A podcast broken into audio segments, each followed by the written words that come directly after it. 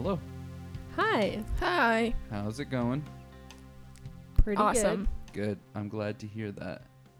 We're back. We're actually back now. We're We back, are baby. So I think we said that we're back the last two weeks, but we were only half back. good. It's true. Now we're actually back to We're doing actually back. what we're supposed to do. Back to your regularly scheduled programming of us watching a movie and then talking about it. We did watch a movie today. We did. Um, hello and welcome to episode 21 of We Watch Movies and Then Talk About Them, the only podcast on the internet where we watch a movie and then talk about it. Yes, Sweet. that's us. Guys, we can buy alcohol now. The podcast, well, the pod is 21 weeks old, no.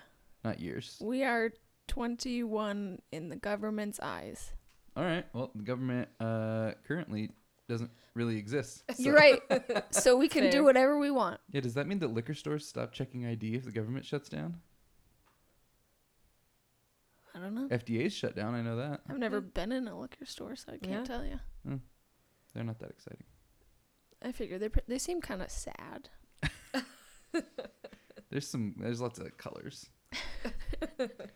um, today, uh, we're back at it. For those of you who are new, basically what we do on this podcast is we watch a movie and then we talk about it. Uh, my name is Andrew Westonsko, and I am the host of this here podcast. Joined at my right hand by Becca Westonsko. Hello, Hi, it's me. and further at my right hand by Sid Bean. Hi, I'm not a Westonsco. Nope, not cool enough. Unfortunately, Unfortunately for Sid, we still do rate every movie that we watch on the Weston scale, which is a scale of from 1 to 10 of whatever criteria we determine. It's very exciting. Oh yeah, I didn't realize that we were leaving Sid out so much with that. I feel discriminated against. well, you can deal with it. Um, today is an exciting day because finally, finally, finally, we are discussing Paul Thomas Anderson's There Will Be Blood, released in the year 2007. And it's a good one, folks. I think so. We'll see what everybody else thinks. Um, before we jump too far into it, um, this movie is 11 years old now. We're going to spoil it. If you haven't seen it, go watch it. It's two hours and 38 minutes long, just so you're prepared. Um, and it is the story of an oil tycoon uh, coming into power and then just kind of about him mostly. It's pretty good stuff. But today, like I said, we just watched it. Um, and now we're going to talk about it. So, kind of how this goes is we just jump right into it. So first off, um, well, actually, sorry, I forgot to mention as well. Directed by Paul Thomas Anderson, starring Daniel Day Lewis. Also, Paul Dano is in this film quite a bit. Um, Jonny Greenwood, scoring the film, did a great job. Um, I think those are the most notable contributions, in my mind, anyway. But we jump in here. Everybody gives their hot takes, and then we get into a little bit of a deep dive into the meat of the film. Becca, please give us your hot take of Paul Thomas Anderson's There Will Be Blood. All right. Well, this is a movie that I feel like needs to I need to sit with it for a minute and like really think about how I feel about it. But right after watching it, my hot take is not that hot. I thought it was good and I thought the music was amazing, but I'm a little bit disappointed, honestly, because I was going into this knowing that Andrew rates this movie a 10. So I was expecting a lot more. And honestly, I feel a little bit disappointed. It was a little bit too slow for me. So that's my not so hot hot take. Too slow. Yeah. Go watch Sorry. a go watch a Marvel movie. Jeez, Sorry. Sometimes I have to have a different opinion from you, Andrew. that's fair. um, now Becca, what's your history with this movie? Just that you talk about it all the time. Oh, that's it. You didn't. Did you like Oh. know anything else about it going in, or No, I didn't really know anything about it going in. You just knew that I really liked it. Yeah. Okay. All right, Sid, what's your hot take? My hot take is a l- Slash your history with the film. Okay. My hot take is a little bit warmer than Becca's. Um, so I didn't know too much about it beforehand. I mean, I knew that um is about an oil rig, and um, I, you know, I've heard lots about it. Um, especially because it is a Paul Thomas Anderson. Um, I've seen of his. I've seen uh, Phantom Thread and Punch Drunk Love, which I loved both of them. So I had some pretty high high standards for this one, and I would say they were met. Um, I thought this was great. I thought the music was so good. The cinematography was great. Um, the directing, the acting, it was slow, but I think it had a good payoff at the end. Um. All right. My hot take. I agree with Sid. It is very slow. Nobody's going to debate that. It's a very, very, very slow movie. Um, but it's very creeping and very ominous. And I think the music does a lot to serve that. Um, I think this was probably my fifth or sixth time seeing it overall. I don't know. I start to lose track sometimes. But I've seen it a handful of times and I love pretty much everything about this movie. I think that the the writing, the directing, the performances are all brilliant, and I think that the score slash the music uh, it's kind of a hot topic. Jonny Greenwood didn't score everything in this movie; he used a lot of classical music, um, but I think that the music in general um, is kind of the thread, huh? Phantom thread that holds all of this movie together. Um, but I think it's just so many talented people operating at such a high level um, that really what gets me about this movie is I mean, there's a great message and everything like that, but what I really love about this movie, and I think one of the main reasons why I rate it so highly, is just because it's such a display of filmmaking as a craft and what you what what people are able to achieve.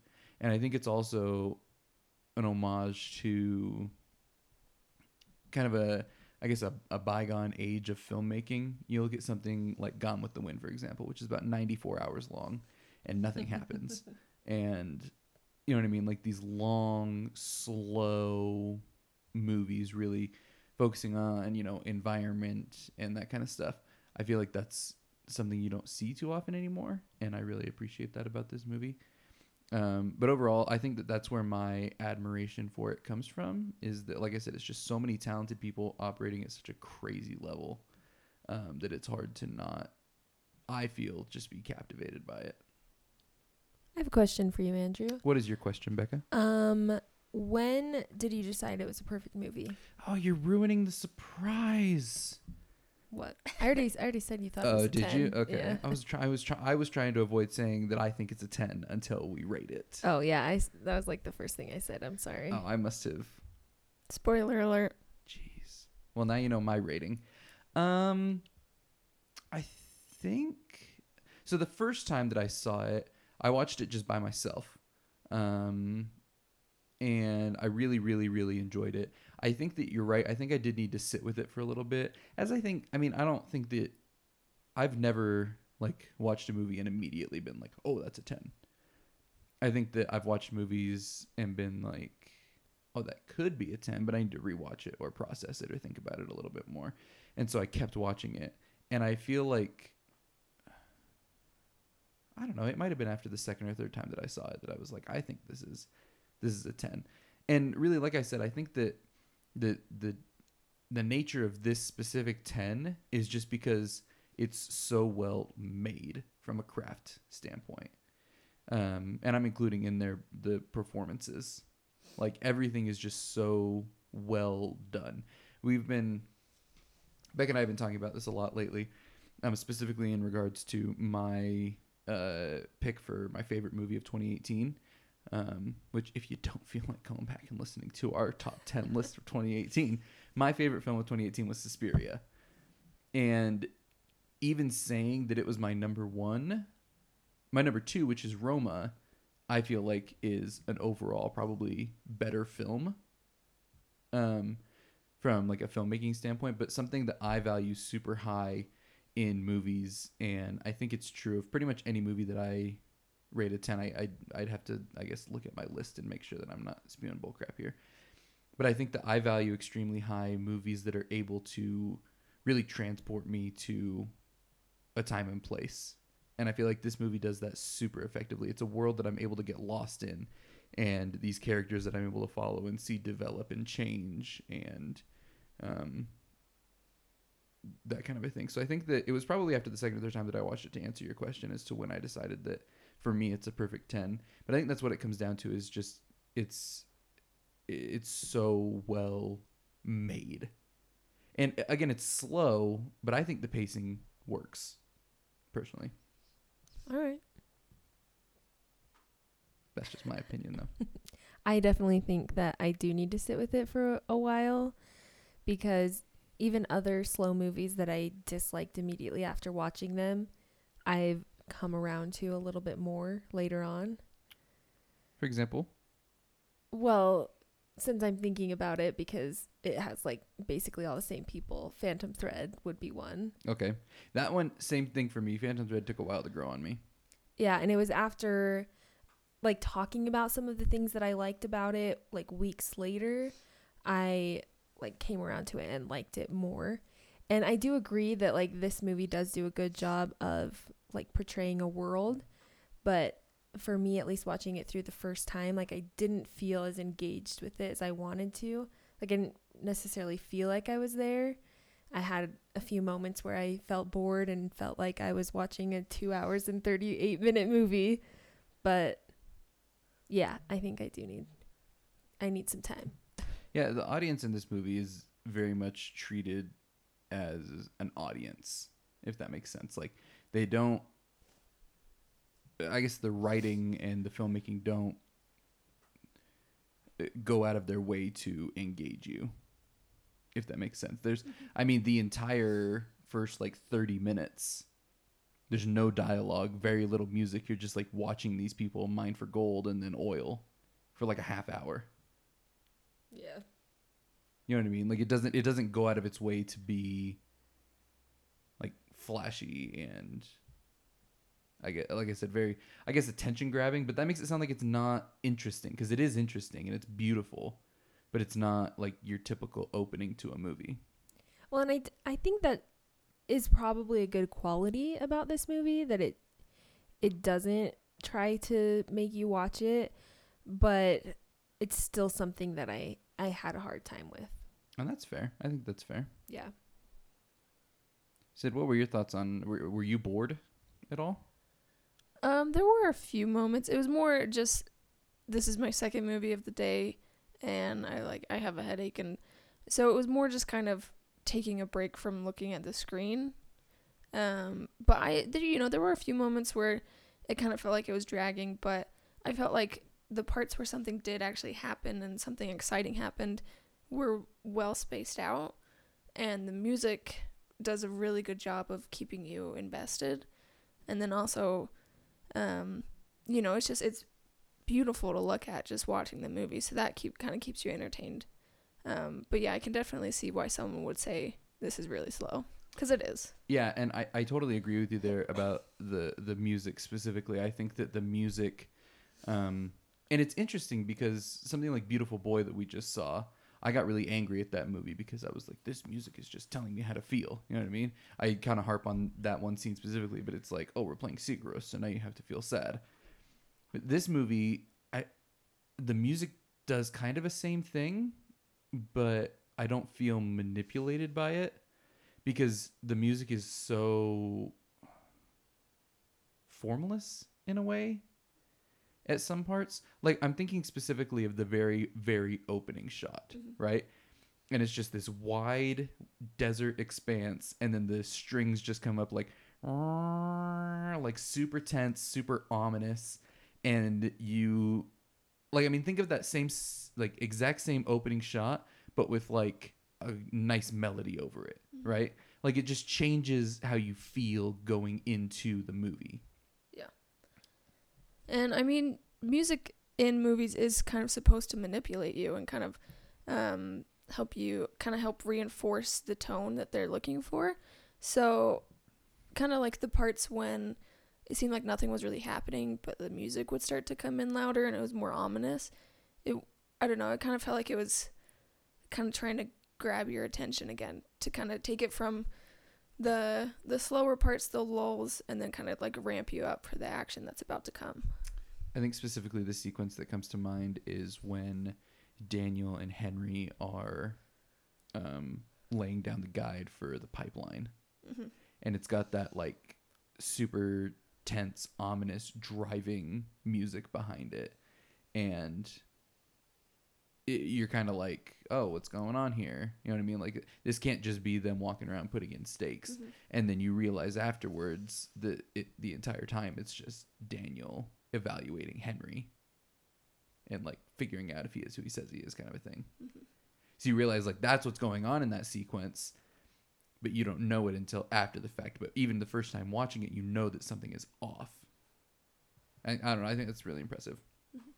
Yeah, the music was definitely by far my favorite part of this movie, and I agree with what both of you said. Um, I felt like the music was kind of trying, like you said, Sid, grabbing your attention and like making a statement almost because a lot of movies I can almost forget the music, which I think is a good thing sometimes. Like it it does its job, it engages me into the movie, it does what it's supposed to do. Uh, but in this movie, like the music is so noticeable and like unforgettable and feels like it almost shouldn't work with the scenes but like works so perfectly and like that was yeah by far my favorite part of the movie great music Yeah. I mean, I think anything else on the music before we? Um, just what I put in my notes. Uh, the music after kind of the explosion, and oh, how like all the percussiony. Yeah, Oh when- my gosh. because it just like starts off with like that kind of like little tink, and then there's another one, and then it just keeps building. And pretty much the only way I put it in my notes, the only way I can describe it is just mwah. It's so good. It's just like so chaotic and awesome. Oh my gosh. That and that scene specifically is. That scene, I think, has my second favorite shot in the movie, where he and what's the guy's name? Starts with an F. He's like associate. What is his name? Fletcher. Fletcher. So like Fletcher's standing up and Daniel's all like hunched Oh, yeah. down Mhm. and the light of the fire is kind of playing off them and Daniel's all covered in oil and then there's that moment where Fletcher is like is HW all right? And Daniel's like nope, no he isn't. And then it just zooms Like- in on his face. That shot of those two standing there I think is my second favorite shot of the movie. My favorite being at the very end with um I just lost his name. Eli. Eli uh, laying there with his head bashed in and Daniel sitting in the bowling lane next to him. Like that kind of overhead shot of them, I think is just gorgeous. I think that's such an incredible shot. But um, I guess that leads into next topic, um, which are my two favorite things about this movie, which are the cinematography. So we'll talk about that first, if you guys are cool with that. Mm, yeah. Um, and this I didn't know this. So this movie actually won um, two Oscars. It won. Um, so Daniel Day Lewis won for lead actor, which of course. Yeah. Um, and then it also it won cinematography.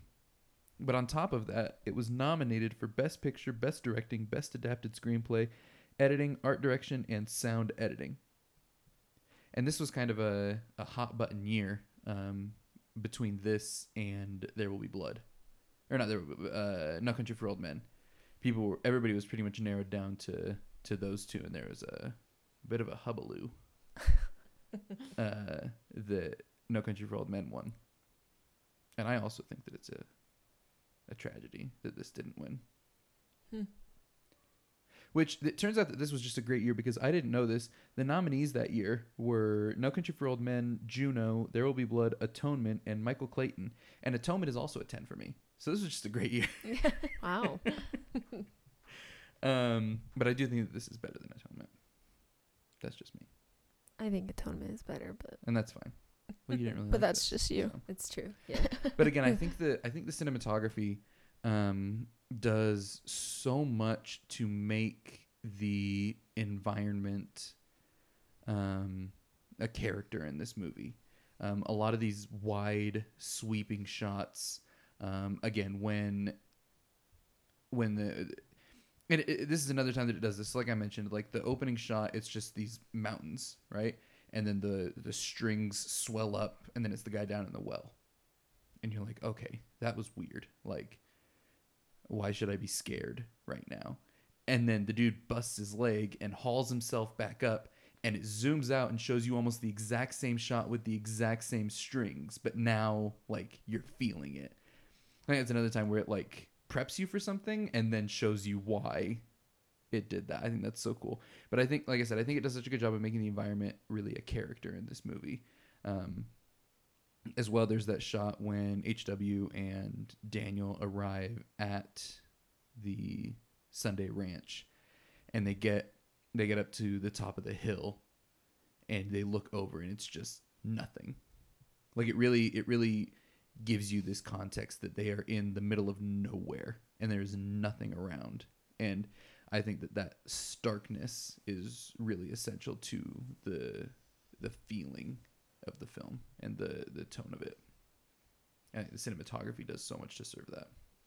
Yeah, I agree. Um, in my notes, I said uh, cinematography. It's so ugly, but it's so beautiful at the same time.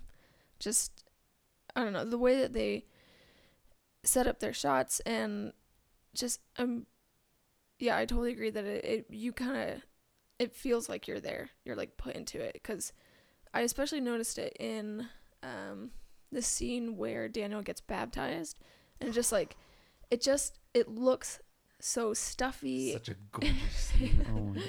like it just looks so stuffy and hot in there but then like you have him kneeling and you can see like his outline in the in the sun from coming in from the cross and it's just i don't know yeah it's very realistic and it just kind of transports you there which is not a good place to be Yeah, I think those are like really good comments. I love what you said, Sid, about the like ugliness looking pretty. I definitely thought that because it's desert, like it's it's just ugly, but it does look really beautiful when you're watching it. And I also really liked how like even the oil, it was just black, but anytime you saw it, it felt like a stark contrast from everything else Mhm. and felt really like important, I guess. No, that's a good way to put it. I think that I think that's owed as much to directing as it is to cinematography as well.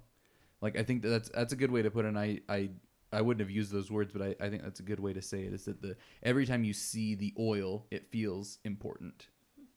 Yeah.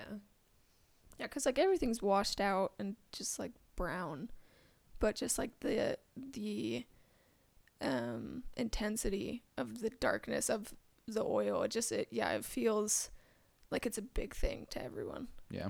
Well, and, like when you see it just like shooting up into the air and just like covering everything in oil, like I don't know. That was really cool to watch. Yeah. No, uh, uh, there's a lot of moments in this movie that just look awesome. Yeah. I think that that washed out quality and how brown everything is um, leads to, I guess, why another one of my se- favorite sequences is so impressive, which is Henry and Daniel's, uh, I guess, journey west to the sea, and excuse me. well, I'm not gonna burp into the microphone. Jeez. Um, and how everything just progressively becomes greener until you get that shot of them jumping into the ocean and you have that blue green of the water and uh, that scene is just so gorgeous. And like they do such a good job in that scene of making the relationship between the two of them feel off. And i think that another one of my favorite uh, shots is um, when they're on the beach after daniel gets up and it just hangs on Henry, and he's just like sitting there with his head on his knees, and the shot just hangs there forever, which is such an awesome choice. Well, I love also in that shot how he's like completely in the shade and Daniel is like right in the sun. Yeah, I don't know if that's supposed to mean anything or I'm sure it what, is. but it was just like a really cool contrast. as well. cinematographers don't mess around with lighting. It's fair. yeah, and that and uh, uh, another thing um, is they're not very flashy, and I I think this might have been the first time that I really noticed them. There's a lot of really cool tracking shots in this that I I never noticed before now. Um, specifically, I'm thinking of um, when Daniel uh, after HW has his accident. There's that. There's like a whole. It, it like follows Daniel carrying him into the mess hall. And it's just it's just a really cool way to make the movie really immersive. Mhm. Uh, yeah, I also noticed the tracking shot of them building the pipes, the pipeline. Mm-hmm. Um, and then one of my other notes is that the camera is never really still. There are like a few scenes, but like even if it's just kind of like a steady shot of someone talking, it just like will gradually zoom in on it. Mm-hmm. And yeah, it's just it's very submersive. It's awesome. you want to talk about the zooms? I think my favorite one is Daniel's opening monologue, where he's sitting on this on the chair and he's got HW standing behind him, and it it, it it it I don't know how they do it, but it changes focus like four times. So like starts out on Daniel, and Daniel never stops talking, but then the focus shifts to HW as it zooms in, and then Mhm. shifts back to Daniel, and Yeah. like back and forth between them as Daniel's talking. And they do, I don't know if they just do it with like a focus or how they do it, but like they shift your attention back and forth between the two of them while they're just slowly zooming in on Mhm. Daniel talking. I think that's such a cool shot. Yeah, it's awesome.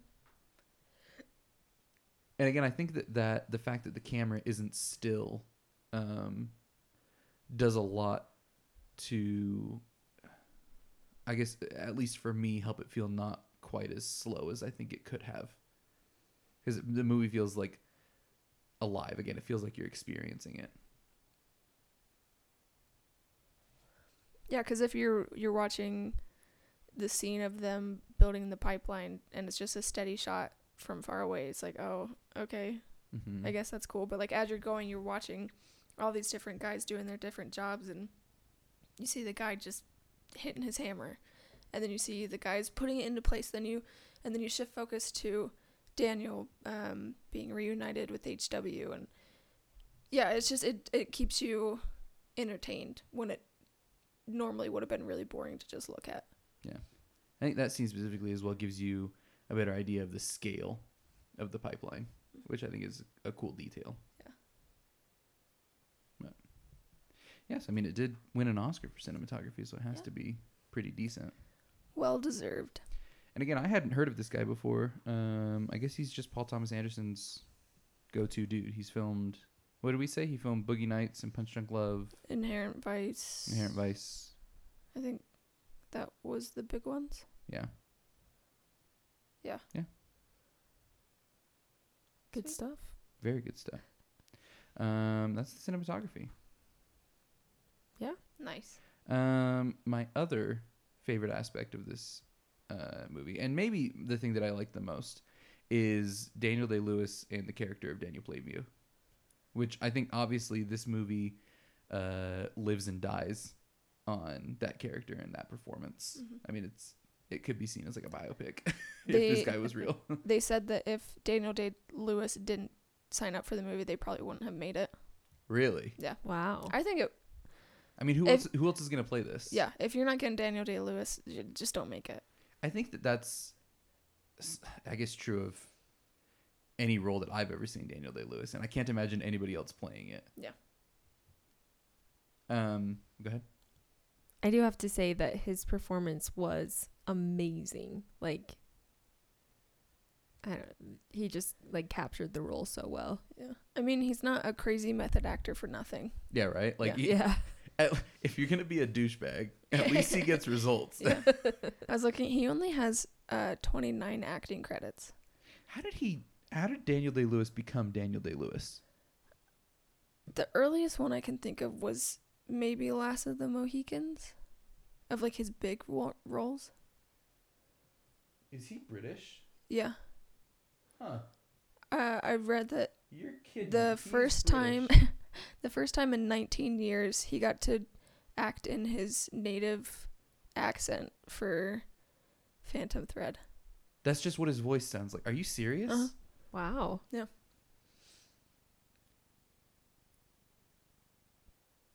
Yeah, so he let's see. Oh, last Bill- than, last than Mohicans probably was the My left foot was a big one for him too. Age of Innocence is pretty big. The boxer, I've heard he's really good in that. Didn't he win an Oscar for that? I don't think so. I think he won Hang on. for. No. What did he win for? I think he won for my left. No, he he won for Age of Innocence. I'm pretty sure.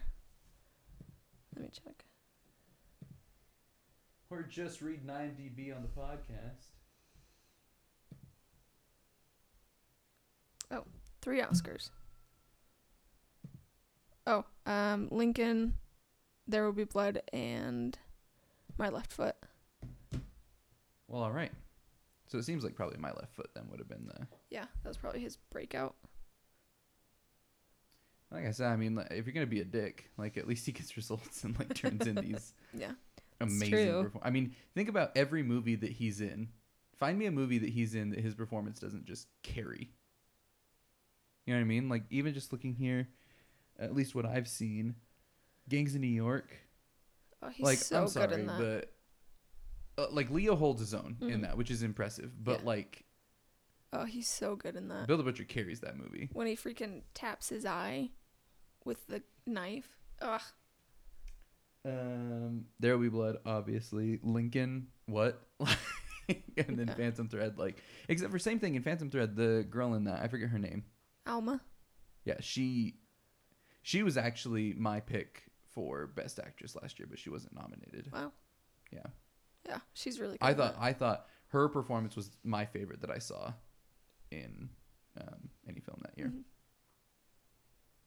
But what are you gonna do if they don't even nominate her? Who won? Was it That's what oh I'm trying to think. uh, Three Billboards? What's her name? Oh, Oh, yeah. Frances McDormand. Frances McDormand. Yeah. I do love fine her. performance. Yeah. Great. Uh, that's a great movie. I just thought that. Uh, what is her name? I don't. I want to give her credit. Hang on. Um, Vicky Krieps. Such a great job. hmm She did do a really good job. Yeah, it kind of doesn't make sense that um, Cyril, his sister, was nominated, but not Alma. Oh, I think everybody should have been nominated. Oh yeah, yeah. Uh, Cyril did a wonderful job. Yeah. But it just, it, yeah. Why would they? I mean, it probably came down to a big number of Yeah. people to know. Honestly, nominate. they were my picks for pretty much every category. like Daniel Day Lewis was my favorite. Uh, Uh, Gary Oldman. Uh, but like Daniel Day Lewis was my pick for last year. She was my pick for best actress. I mean, it's really a toss up in supporting actress. I'm fine with the lady from I Tonya getting it last year. Uh-huh. I thought she did obviously a great job. Yeah. What are you gonna do? Back to There Will Be Blood. um, again, I think that his his performance and the character of Daniel Plainview are just so fascinating. Mhm.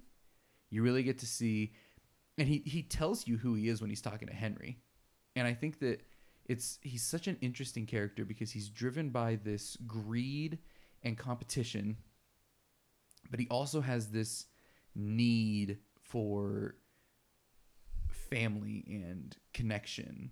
And it's almost like he flips a switch between which one he needs in any moment. Um, and he just continue like he just always takes offense from everybody. I don't know. It's he's such an interesting character because he's so prideful and so stubborn. Um, he's just I mean he's he is capitalism run wild.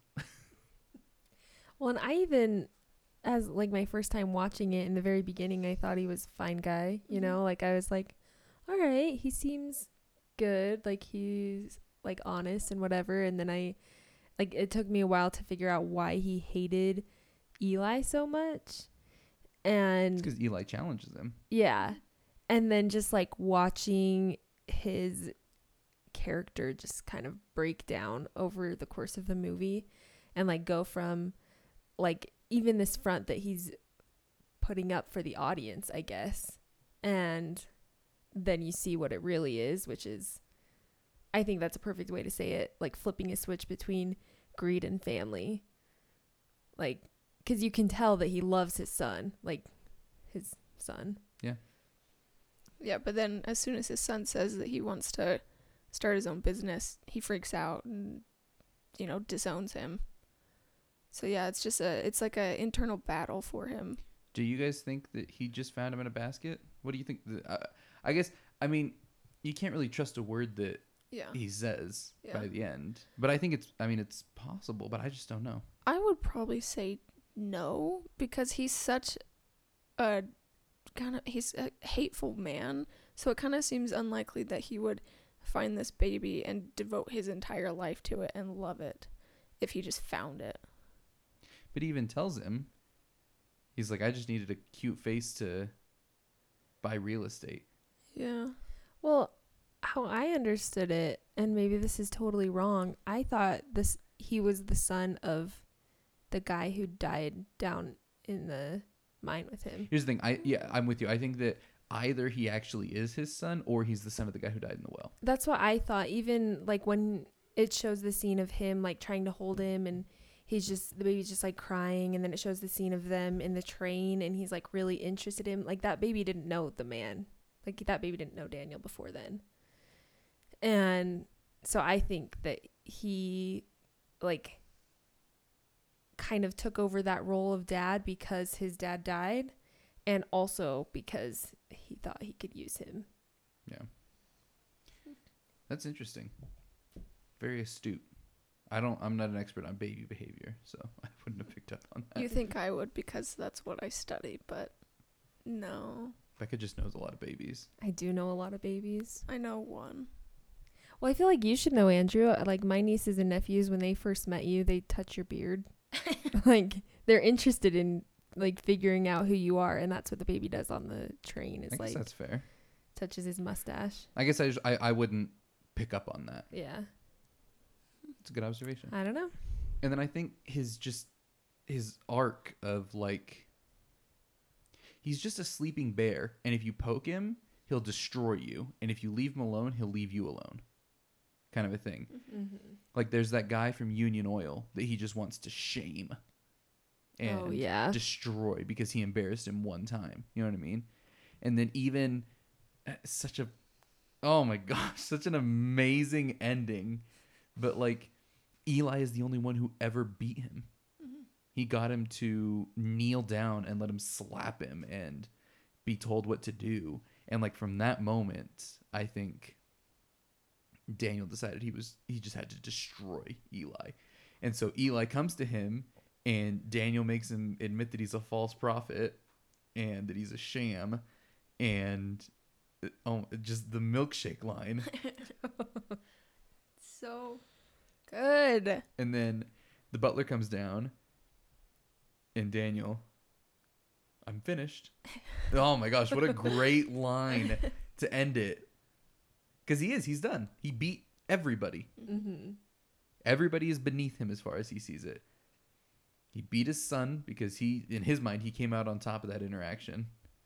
He took out the other oil companies, and then finally he takes out Eli. I'm finished. What a oh my gosh, what a great line. yeah. I do think that his greed and like his ability to hold a grudge just kind of drives the whole story, hmm. and man, he holds a grudge. Well, yeah, and anybody that wrongs him, like they're done. Doesn't matter what they do, even a little bit wrong. Yeah, and that's why he shot Henry. Yeah. I think that he also I I think the the concept of the character of Henry is such an interesting idea as well. Like the because Daniel he didn't need to kill everybody that wronged him. Like he he needed to kill Henry and he needed to kill Eli. It, that was the need he felt because Eli managed to shame and embarrass him in public, and um, Henry managed to get him to be vulnerable. He he got he pretended to be family, and like that's a line that you don't cross. Ironically enough, considering that he pretended to have a child, but Well, I think it's so interesting, like looking at Daniel's character from like a psychological viewpoint, that like um he it sounds like was abandoned by his parents and never really had any close family. I took But, I, like- I I understood that he abandoned his parents. Maybe that's what it was. Either way, like he was left alone and by himself and I think he had like such a strong need to have that family relationship, which is why he had a son that wasn't really his son and a brother that wasn't really his brother. Like he mm-hmm. attached to that and like wanted it so bad, but because it wasn't actually real, like it didn't do it for him and it wouldn't cut it. And I think that makes the movie more satisfying for us as an audience that like sure at the end he's infinitely rich and has everything he wants, but like he doesn't have the single thing that he actually wants. Yeah. That's satisfying for us as an audience to see him not get what he wants because he's a dick. And it, just going back to the performance, which is how we start what we're talking about, I guess. Um, I just think that Daniel Day Lewis just ex- like displays that so well, like just with the way that he looks at his son or his brother or whatever. Like you can tell that like he just wants family. That look on his face right after he shoots um, Henry. He's Oh, just got yeah. crazy eyes. Like How do you even make your face look like that? I Like, don't know. You be Daniel Day Lewis, I guess. yeah, You devote years to one role. Seriously. I guess so. Man. And not to take anything away, again, I feel like in a lot of Daniel Day Lewis movies, it's just up to the other actors to keep up with him. Yeah. And I think that he pushes people to new levels because Paul Dano keeps up with him here, which is super impressive. Oh yeah. He's this so is, good. This is the first film that I ever saw Paul Dano in. I think the first thing I saw him in was Little Miss Sunshine. Mm. I just remember there was one and I thought he was weird looking. He's but he's weird looking. he's so good in this. Oh my gosh. It, it, I just keep coming back to how amazing the end sequence is. Where he's talking to Eli and he's like he's like, "Do you know why, Eli? Because you are not the chosen brother. Paul was the prophet." Like, oh my god. I loved that. if you have a milkshake and I have a milkshake, my straw reaches all the way across the room. I, drink, your, milkshake. so good. it's so weird, but it's so good. And when he just gets down like on his haunches, hmm starts screaming drainage at him like That's one of those things that like if you looked at the screenplay for that and just like read the dialogue, you'd be like, "What?" Yeah. drink your milkshake? But he sells it. He's gosh. Well, and again, like he just uses like his entire body Mhm. to like run around the room He is like incredibly physical in this role. Yeah. it's crazy. He's so lanky. Yeah. Yeah. Like Such his- an odd His body. ankles in those like lace up boots are like Yeah. that big. Yeah. And he's just always like kind of hunched over. Uh-huh. hmm Well, because is isn't that him that breaks his leg at the beginning? Yeah. Yeah. So that's why, because he's all. Yeah. Which But- I forgot about that until Yeah. the end. I was like, why is he limping? But And so then- is he limping throughout the whole movie? I didn't really notice it till like halfway. It gets worse as it goes. Like Okay. it gets progressively worse That's throughout, what I thought. Okay. which kind of makes sense. Yeah. yeah. Huh.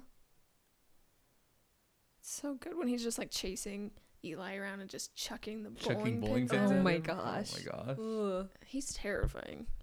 But I think that's what I think that jumps back to a comment that you made at the beginning, Sid, is that yeah, the movie's slow and you need to work a little bit to be engaged at certain parts, especially when there's no music and no dialogue and it's just these gorgeous shots. But the payoff for it is so, so, so good. I definitely like the second half better than the first half. But you need the first half to get Correct. to get there. I think I'd compare the opening of this to like the opening of like 2001. Yeah. That like you really need to give it your all to be interested. but it's worth it. That's true. Yeah. So I don't know. I think that I don't know. I keep coming back to your question in my head of like when did I decide this was a 10? And I think that it really for me just does come down to it's just so satisfying to watch. And so good. Go Paul Thomas Anderson, dude. what else you guys got? I'm mean, that's all I wrote. I didn't write a whole lot of notes this time. That's fine. Yeah, my only note was that the music is amazing. We're keeping it loosey goosey. we're keeping the, the. We're not going to talk about it more than we need to. Yeah. Nope. I just one of my notes was I love HW. Just like there's so many scenes where he's just next to his dad and he's just staring. And I don't know. I just loved him. It's yeah. It's it's sweet how like clearly enamored he is with his dad. hmm But he's also just kind of like the opposite of his dad, where his dad's just crazy and screaming at people, and he's just kind of hanging out Yeah. until he tries to light Henry on fire. Which I don't completely understand why. I think he's just. I think it's just a cry for attention. Henry comes in and takes a spot that HW had by himself for Yeah, I how can many see years? that. Well, and he just lost his hearing and is frustrated and doesn't Yeah. know what's going on. Yeah. Jumping back, sorry, one more thing um, about Daniel's obsession with family. There's a recurring line throughout that he always talks about people having pieces of him in them. Mhm. So, like when he's talking to Henry the first time, and he's like, he's like, I need to win, or like I'm uh, like he asks him if he's an angry man or whatever, and he's like, well, if that's in me, there's some of that in you. Like he's obsessed with this connection between members of a family, and like to him at the end when he's disowning HW, the worst thing that he can think to say to him is that there's none of me in you. I thought that was really interesting. He uses that line several times but it, that obsession of, of connection between family members That is interesting. I didn't think about that. Yeah I think that's a really it's a cool line and it's a cool way to put it Yeah. he's obsessed with people having pieces of themselves present in other people I think the one thing I will say about I know my like original hot take was like maybe not the best, but I do think there's a lot in this that I can keep thinking about, specifically when it comes to family and the need for family versus greed. Like when a movie can give me something to think about and keep thinking about for a long time, like then it's a good movie. amen what else you got Sid Um, anything I don't know. I was kind of thinking about his motivation between greed and family, and it kind of seems almost more um, his need for control, where with the the oil, his control is to get as much oil as he can and to make as much money as he can, and then when it comes to control, it's more I don't know, keeping his family close to him and keeping them in line, and then when he found out that Henry betrayed him, he lost that control over the relationship. well and i think that's interesting as well because it all centers around him because even like even like when he's talking to henry right he asks him if he's an angry man and henry's like i don't think so he's like well i am and if it's in me that means it's in you mm-hmm. it doesn't occur to him that maybe because it's in Henry, the like not angry part could also be in him. Like Yeah. everything is centered around Daniel. Yeah, what is in him is going to be in someone else, not The what's in someone around. else is going to be in me. Yeah. Yeah. It's interesting. Yeah. I don't know. Yeah. Maybe he's just a narcissist. Who knows? Maybe narcissists tend to be stupid, but And he's very smart. he is. But yeah. Maybe I think he's just a dick. Probably He's that'd be my guess. Is that a diagnosis? yeah, I I study um human development, and I can legally say that he's just a dick. Okay. Yeah. That's good to know. hmm Um, do we have any trivia? Yes. Oh. Oh yes, we do. Trivia. Sid Waka what? Okay, so funny that there was kind of a battle between this movie and There Will Be Blood You because mean No Country for Old Men? yes, that one. Um, they filmed in the same area for part of it, and the scene. Let me make sure. The scene where the oil rig blows up. Um, no Country for Old Men had to stop filming for a day because there was so much smoke in the air. like they had to stop for a whole day. Suck it, Coen brothers. That is funny. Um. Oh, so um, the mom of the actor who plays HW, he's not an actual actor. He was just kind of like a kid that they chose. Um, she kind of did research on Daniel Day Lewis because she knew they were going to be working together a lot. And the first movie she watched of his was Gangs of New York. oh boy. so yeah, she started to freak out after that. Um, didn't want him to be in it, and but then she watched uh, Age of Innocence and she changed her mind. I don't know much about that movie. Me either. Is he sweet in it or something? I have no idea. Um, Paul Dano was supposed to play just the role of Paul at the beginning. Um, but then, let me see. After four days of filming that, they decided to have him play Eli as well. So he had four days to get ready for that role, and Daniel Day Lewis had a whole year to prepare for it. So that's Wow. more impressive with how well he keeps up with him. Yeah. I actually Um, knew that. That's that. I, I love that. They're just like, uh, no, yeah, we want you. Like, Yeah. Um, every Wednesday night during editing, Paul Thomas Anderson and company would have just steak and straight vodka for dinner to keep in the mentality of Daniel Plainview. jeez. Yeah. he drank whiskey though. That's true. But maybe they just didn't like whiskey. whiskey. Paul Thomas Um, Anderson's a vodka guy. Um, so when they were filming, they were pretty loose about where the scenes would take place. So they would film in multiple different places and then watch them back and decide what to put in the actual movie. I guess that works when most of your setting is just, Just wide dirt. open nothing. Yeah. Where Uh, was this film? Does it say? Um, part of it was California, part of it was Texas. Texas is where they, um, what is happening to my voice? Technical? Sorry. Um, it was when they were filming in Texas that they kind of ran into No Country for Old Men. Well, that makes sense because No Country for Old Men actually takes place in Texas. Yeah. yeah, it's all ugly. That's all that matters. Meh. Um, the first line of di- dialogue is no, which is five minutes into the movie, but that wasn't even scripted. So the first scripted dialogue was 14 minutes into the movie. Oh, is it when he slips? Yeah. He says, "No, yeah, Yeah. That doesn't count." No. uh, Daniel Day Lewis worked for his role for three years. Heavens. Yeah. Um, What do you do? What does that mean? You I worked for. Was he like also a teller or something like to actually pay the bill? Like what, Yeah, I I can't think of what you could do for three. what do you do for 3 years? I mean, like you can Wow. talk in your accent, get the mannerisms, but for three years, jeez. I don't know. Every shot in this film follows the rule of thirds, which I thought was really cool. Which is um, pretty much that nothing's really centered. Everything's kind of, it's more. I learned about it in photography class. Um, yeah, so I'm in the arts. It's fine. Um, so it's kind of like if you were looking at like a, a horizon, the the mountains would be on the lower third, and then the sky would take up the top two thirds Oh, okay. Yeah. There I noticed that especially um, when Henry and Daniel were talking and they were both like they split the screen evenly. Hmm. So they were the on the thirds. Uh, and that's about it. Oh. The opening shot um, with the mountains and the kind of eerie music um, is supposed to be reminiscent of the opening of The Shining.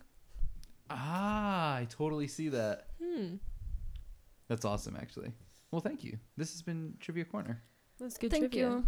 Thanks. I did it all by myself. All right. I made up all the trivia.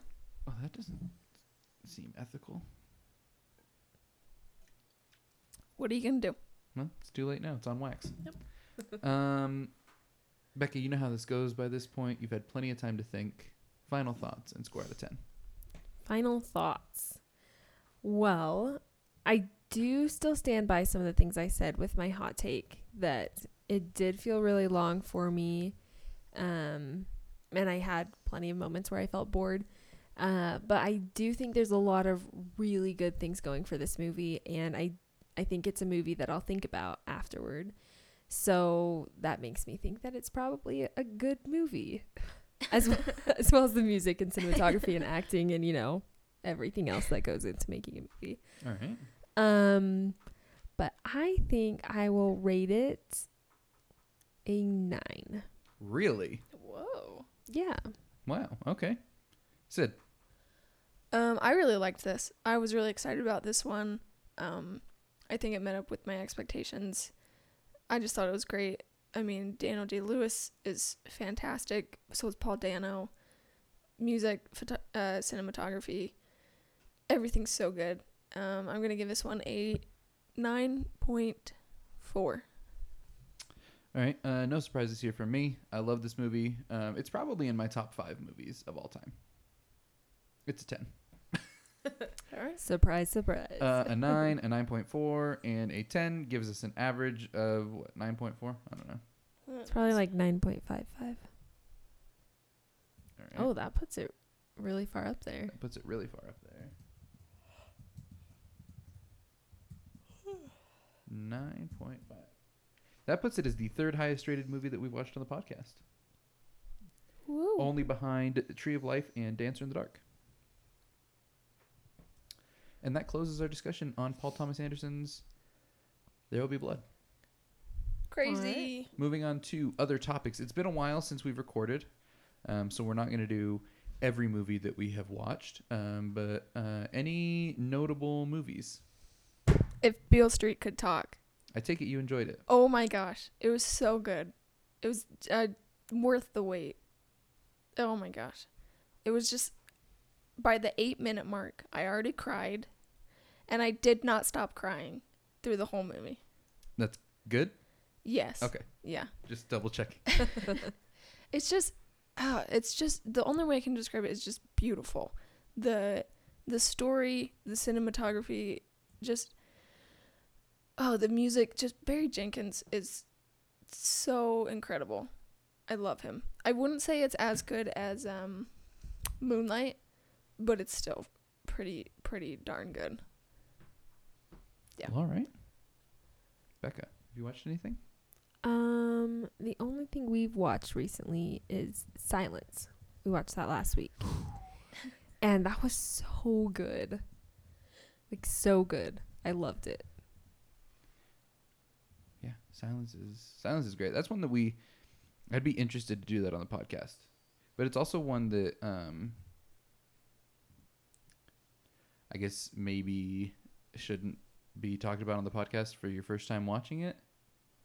Yeah. I feel like that one more than a lot of other movies requires some digestion. yeah, and usually we talk like I, that's a movie that Andrew and I would regularly like talk about, but Mhm. we haven't talked about it since we watched it. So yeah, we'll get around to it. Yeah. Uh, we had some technical difficulties there, unfortunately. yeah. There's like 15 minutes of podcast that just didn't record. yep. Um, but I'm not going to say it again because it's not that fun to do it over again. um, so basically, uh, for those you who didn't hear, which is everybody, um, I watched The House That Jack Built uh, by Lars von Trier, um, and it was pretty good. All right. Definitely, if you're interested in seeing it, look into it beforehand to see if it's something you'd be interested in. Yeah. Um, it has a reputation for being brutally graphically violent, and I found that to not be quite true. So. Hmm. All right. Um, but there are some there's flashes of brilliance in it. Um, the ending, the last probably 30 minutes are just absolutely ingenious and incredibly made and just awesome. Made me want to a- after watching Dance in the Dark and now seeing this, it made me want to go back and watch more Lars von Trier movies. But from what I understand from looking into them, um, a lot of his movies are like incredibly brutal, Hmm. like either violently or sexually. Yeah. Have you Hmm. ever heard of Dogville? Yes. Yeah, that one. Did, I don't know. Lars von Trier doesn't really interest me too much. Well, because like I said, so Dancer in the Dark was the first that I ever saw, and I was like obviously blown away by it. Uh-huh. And this one, while very pretentious, I enjoyed. Uh-huh. But like from what I understand, like he has a bunch of films with like super crazy graphic nudity and Yeah. like Hmm. violence and stuff like that. And I'm just like, yeah, can't you tell your story? Like I don't necessarily have a problem with nudity in film, Uh huh. like if it serves the themes or the plot. Yeah. But from what I can tell, reading the Parents Guide on IMDb, is that a lot of the times it just gets gratuitous in his movies. Yeah. So I'll have to Mm. pick and choose which ones I think I can stomach. Mm-hmm. I just want to watch Dance in the Dark again. Yeah, uh, can we get a Blu-ray release, please, so that I can actually purchase that movie? Because that one is probably a 10 for me. I'm not buying no DVD. I got standards. Same thing. Uh, Dancer in the Dark and Death of Stalin. Can we please get a Blu-ray release? Because I'm about two seconds away from buying the European release of Death of Stalin on Blu-ray, and I hate doing that because they put their stupid little ratings on the front, and it makes my cover look ugly. and that's why I don't like my Stanley Kubrick collection, and that's why I don't like my original copy of Thin Red Line because they're both European. It's stupid. Andrew really cares about what our movies look like on the shelf. Well, absolutely, I do. The shelf is important. Um, but yeah, those are my thoughts, or some of my thoughts on Lars von Trier's The House that Jack Built. I also watched Leave No Trace yesterday. Dude, It was pretty good. that's what I've heard. I liked it. I really mean, Have you seen uh, Winter's Bone? No. So it's the same director as that. Um, so it's it's very slow and kind of depressing. This one's less depressing than Winter's Bone. Um, but I thought it was really good. I honestly fell asleep in the last 20 minutes of it, so I'm going to have to go back and rewatch it. But it was really good. Ben Foster's really good. And it's just where they filmed it is really pretty because they filmed it in the mountains. Hmm. So I'd say it's really good. Solid watch. All right. Yeah. Any other topics? Ooh, Nope. I have one. Hang on. We're going to pause the podcast for just a second because I got to find it. And we're back. Magical editing happening on this episode of the podcast. yes. Um, we're going to be discussing as our final item of business uh, the results of the 2019 Golden Globes. Sid is very excited about it. She agrees with every single award, thinks that the picks were great, um, and really has no comments on them. I think. Mm, I have many, many comments. So we're gonna run through the uh, the movie categories, and if you hear Sid screaming in the background, you'll understand why. Um, motion picture drama, Bohemian Rhapsody came away with the win. um, motion picture musical or comedy, uh, Green Book came away with the win. Over, so sorry, uh, Bohemian Rhapsody won over Black Panther, BlacKkKlansman, If Beale Street Could Talk, and A Star Is Born. Um, Green Book beat out Vice, Crazy Rich Asians, The Favorite, and Mary Poppins Returns. Glenn Close came away with Best Performance by an Actress in a Motion Picture, uh, beating out Lady Gaga, Nicole Kidman, Melissa McCarthy, and Rosamund Pike.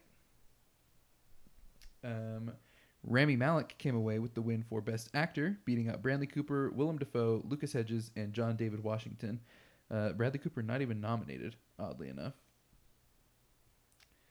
Uh, actress in a musical or comedy, uh, Olivia Colman won. 100% okay with that one. Yeah. She beat out Emily Blunt, Elsie Fisher, Charlize Theron, and Constance Wu. Um, actor in a musical or comedy, Christian Bale came away, which is fine, beating out Lin Manuel Miranda, Viggo Mortensen, Robert Redford, and John C. Reilly.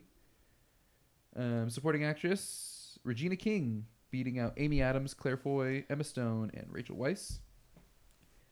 Um, actor in a supporting role, Mahershala Ali came away, beating out Timothée Chalamet, Adam Driver, Richard E. Grant, and Sam Rockwell.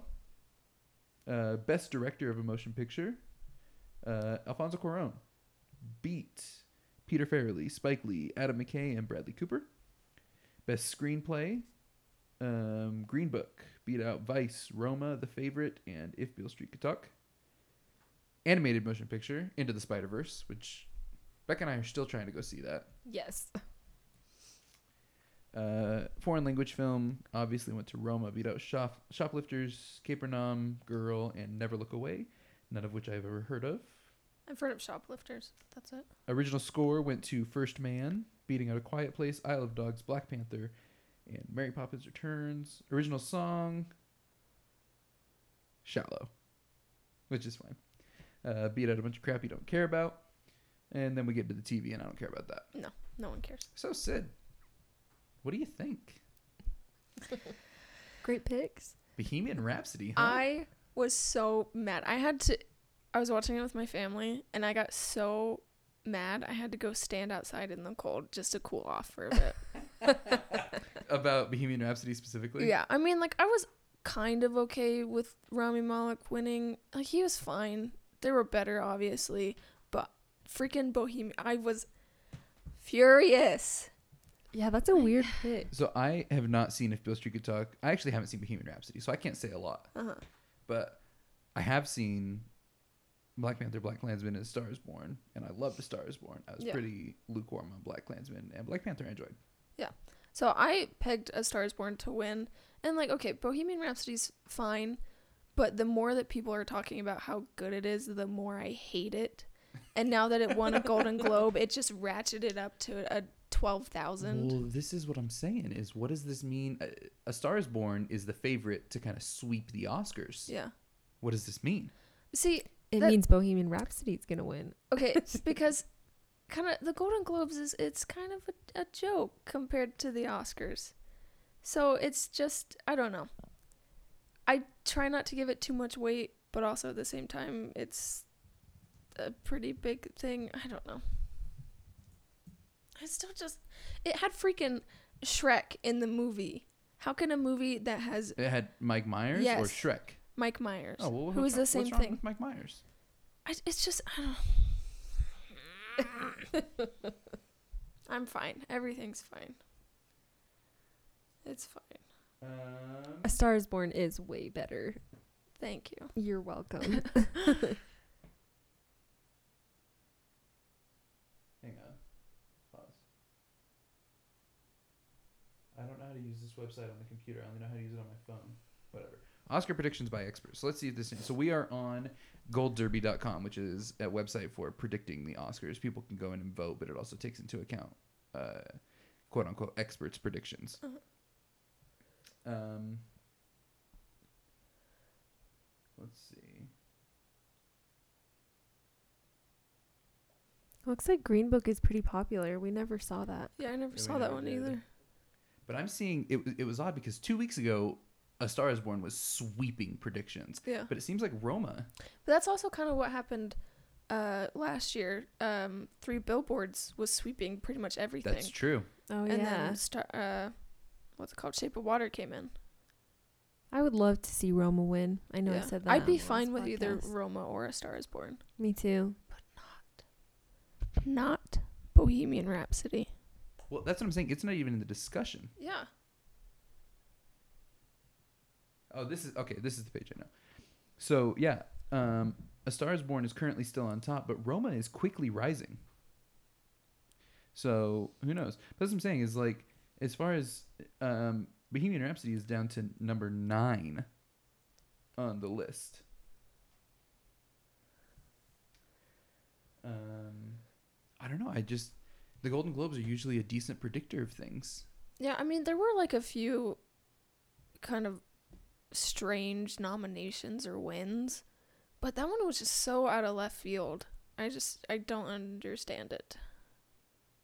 Yeah. Also, why wasn't that nominated as a musical? It's a movie about Queen. That's a fair point. um, best actress Glenn Close beat out Lady Gaga. I was surprised by that. Did you see The Wife? I didn't, but apparently she's good. I mean, apparently. Yeah. I was surprised though. Right now, let's see.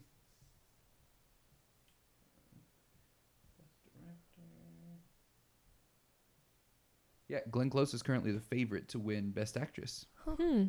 just ahead of Lady Gaga. I would love to see Lady Gaga win. Yeah, I would. I'd be fine with Lady Gaga or Olivia Colman. Yeah, same yeah. here. because I just don't think that. Um,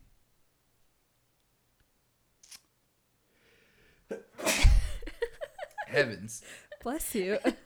Oh, what's her name in Hereditary? Toni Collette. I don't think Toni she's gonna get nominated. Well, that's oh yeah. stupid. I know, cause she was so good.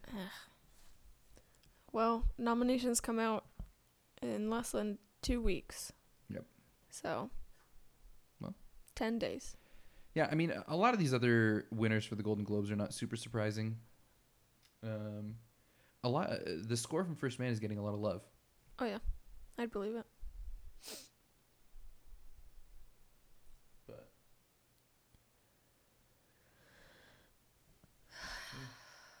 oh, that's why. Bradley Cooper was nominated for performance in a drama, and I was looking at performance in a comedy. Mm. What are you gonna do? Um, but yeah, I think everything else is Alright. pretty by the books. so Yeah. Yeah. I think that's it. Yeah. Yep. Well, we come. Well, we uh, we appreciate everybody listening. We let's see, what do we got going on?